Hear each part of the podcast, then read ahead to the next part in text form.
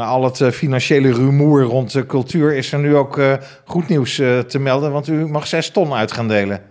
Ja, er is zeker goed nieuws te melden. We hebben de Impuls Jongerencultuur subsidieregeling vastgesteld. We hebben van het Rijk een extra impuls gekregen voor dit jaar en volgend jaar. Dat is bij elkaar 6 ton, waarvan 385.000 uh, dit jaar vergeven mag worden en volgend jaar nog 185.000.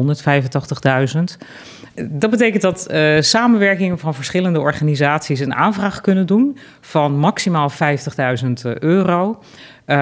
En nou ja, we hopen dus op die manier eigenlijk veel meer jongeren nog te betrekken bij cultuur. Dat is ook de bedoeling van het ministerie om na coronatijd jongeren nou ja, echt samen te laten werken voor muziek, voor dans, maar ook andere vormen van cultuur, hip-hop.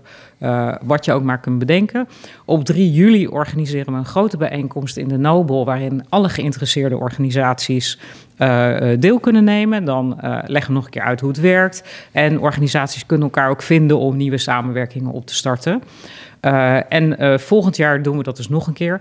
Overigens, afgelopen jaar hebben we ook nog geld hiervoor gekregen. Maar daar hadden we maar twee maanden de tijd voor om het uit te geven. Dus uiteindelijk hebben ook verschillende organisaties, zoals de WIBAR en Roem, ook geld daarvan gekregen. Daar was toen 310.000 euro voor beschikbaar. Maar dat kwam pas heel laat.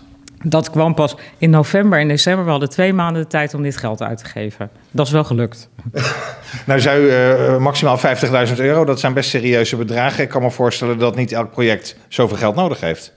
Nee, dus het, het, is ook helemaal niet de bedoeling om uh, uh, juist zoveel geld aan te vragen, maar het kan wel. Dus ook als je uh, ideeën hebt die minder geld kosten, van harte welkom. We willen zoveel mogelijk samenwerkingsverbanden natuurlijk honoreren. Maar we wilden wel de mogelijkheid bieden voor als je echt een groot idee hebt met elkaar, waarmee je echt impact kan maken, dat je dat dan ook kan indienen.